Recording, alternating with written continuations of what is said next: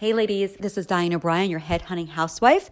Hope everyone is well. And today I want to focus on teaching you how to call candidates, kind of do those first initial cold calls.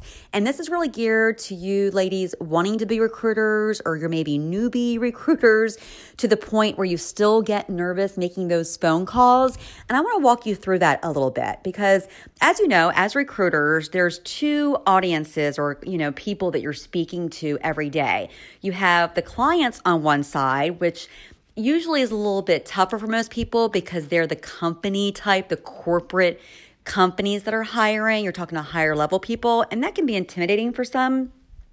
But then, even if you have been given a job order um, from a firm maybe you're working for, or you're a, con- a contracted recruiter for with through another recruiter, whatever the deal, perhaps you've already had the job order. So the harder part, let's say, is done for you.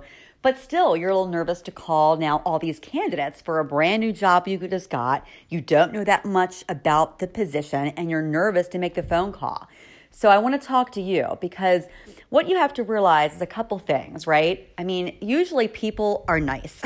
they really are. And especially it's going to be how you come across. So I've called plenty of people and people at high levels, like the CEO level, um, where I had a new job. And this is when I was younger in my career as well, but didn't have a lot of the detail that was probably necessary for me to be so confident. But going in, remember, you're calling these people to offer them a better job for them, hopefully. By the time that you call them, you've already done a little research online, maybe seen their LinkedIn. Um, you don't know what they're making yet, but it, you know you probably can tell by their positions if this will hopefully be a step up for you. And what I always do is when you make a phone call and you, you know, of course, say hello and introduce yourself and the search firm you're calling from, and you have a job opportunity you want to share with them, whether it would be, you know, for themselves or maybe they would know somebody, it's something to take them off the hot seat, so to speak. So, you know, it's very a laid back conversation. Typically, you know, I've never really cold call, like I mentioned. I always warm my calls up with a little LinkedIn message or email that way, you're not calling out of the blue where they don't know who you are. That is much tougher than the warmed up email first. And it's funny, you know, here we are in 20, the end of 2019, and I still have gone to partner or work with clients where they have new recruiters coming in and they have them dialing for dialers, dial, dialing for dollars, like it's that boiler room setting in the 80s when there were no iPhones and texts and they were just making phone calls, making phone calls. And why while that might work for the owners of the company because they have their people out there calling and it's getting the name of the company out there and and just working working working to try to find a good candidates to add to their database it's not the smart way to work for you. And you have to always be thinking about what's going to work for you not just if you're working for somebody or trying to fill a job.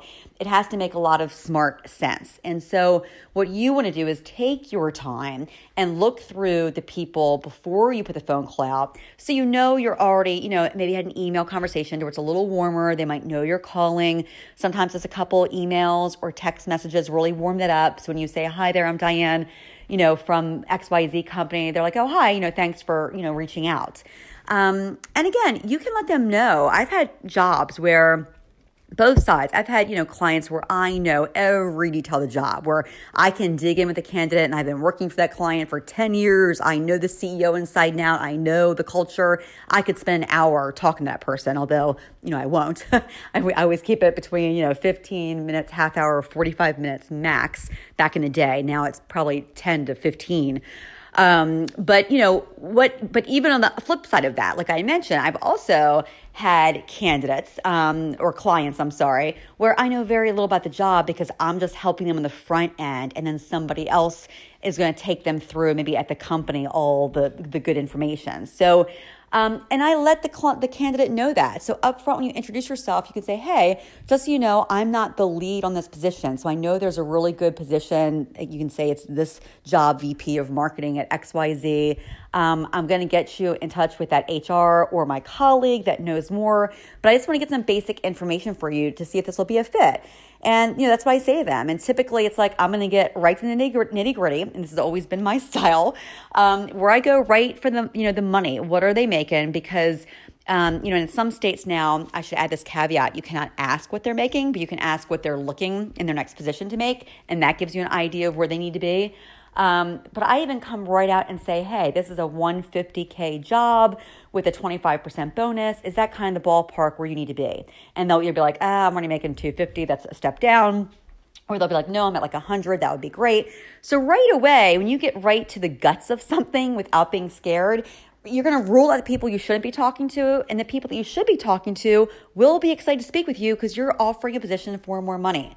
So, again, anytime you're nervous, you have to believe you're not calling and bugging these people. You're calling them and offering them an opportunity of perhaps their lifetime. I mean, jobs do change people's lives. What else, other than like buying new houses and having kids or marriage, you know, it's the jobs, uh, the different jobs that you take on that are life changers. So, so you have to have that confidence in yourself that that's what you're offering. And What's great about recruiting, the candidates' lives that you are changing, they don't pay you a dime. I mean, you're doing this for free for them. You know, you're introducing them to the company, and later the company will pay you, which is fantastic because you're never salesy. Even though you have to be a, a great salesperson, you have to believe in what you're speaking about and be able to communicate it in a persuasive way but you have to believe in it. I think the only reason I've always been good at sales is I don't sell stuff I don't believe in. And then it doesn't feel salesy or slimy ever. So, um, so that's the first thing. Have the confidence and that, you know, they're lucky to be speaking to you because you have a great opportunity, and a possible offer for them. Um, and remember, the other thing I always think of in speaking with them if you especially if you even are calling them a little bit out of the blue if you couldn't connect too much on email and it's you know, an out of the blue thing remember to remind them that this is the step one you're just calling them to let them know about a job that could possibly be a good fit this is step one, a longer process. Obviously, they might not even been looking for a job. In fact, passive candidates like themselves are the best kind. You can also speak to how you were referred them if they were a referral um, or referred from a colleague or another candidate. A lot of great candidates come from referrals, obviously. And then that warms up the call as well when they know they were a referral. Um, so you're really kind of taking all the pressure off yourself when you really have the right mindset going into the call.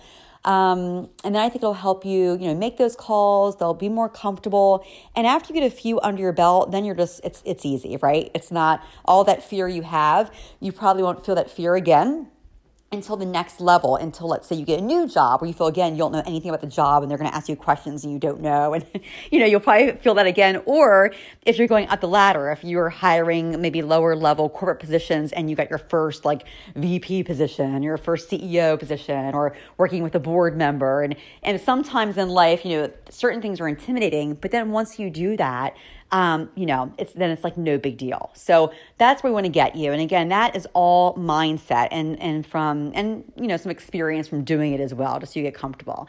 So that's what I want to be here for. Again, again, this podcast, I want to keep on warming up that call for you to have the confidence when calling candidates. Um, I can go deeper in this, obviously. Maybe in the next segment, I'll get more into making sure you're in control of that conversation. Some candidates can be very strong and have a million questions for you when really in the beginning, especially, you want to make sure you're doing the questioning. And I can speak more to do that in the next episode. But I hope this was helpful just to give you a little bit more confidence when calling candidates and helping them find new jobs. You're not afraid to make the phone calls, not afraid to be sending the emails out, don't even care about rejection. Some people are going to blow you off. Bummer for them if they didn't know about this great opportunity you had for them. But there are so many nice, kind people that are open to talking and that you'll have great fits for, and that'll only continue to build your confidence. So I hope that helps to maybe support what you're feeling, guide you in the right direction, and maybe inspire you to not be afraid to move forward. So thanks for listening, everybody, and I will talk to you next time. Bye.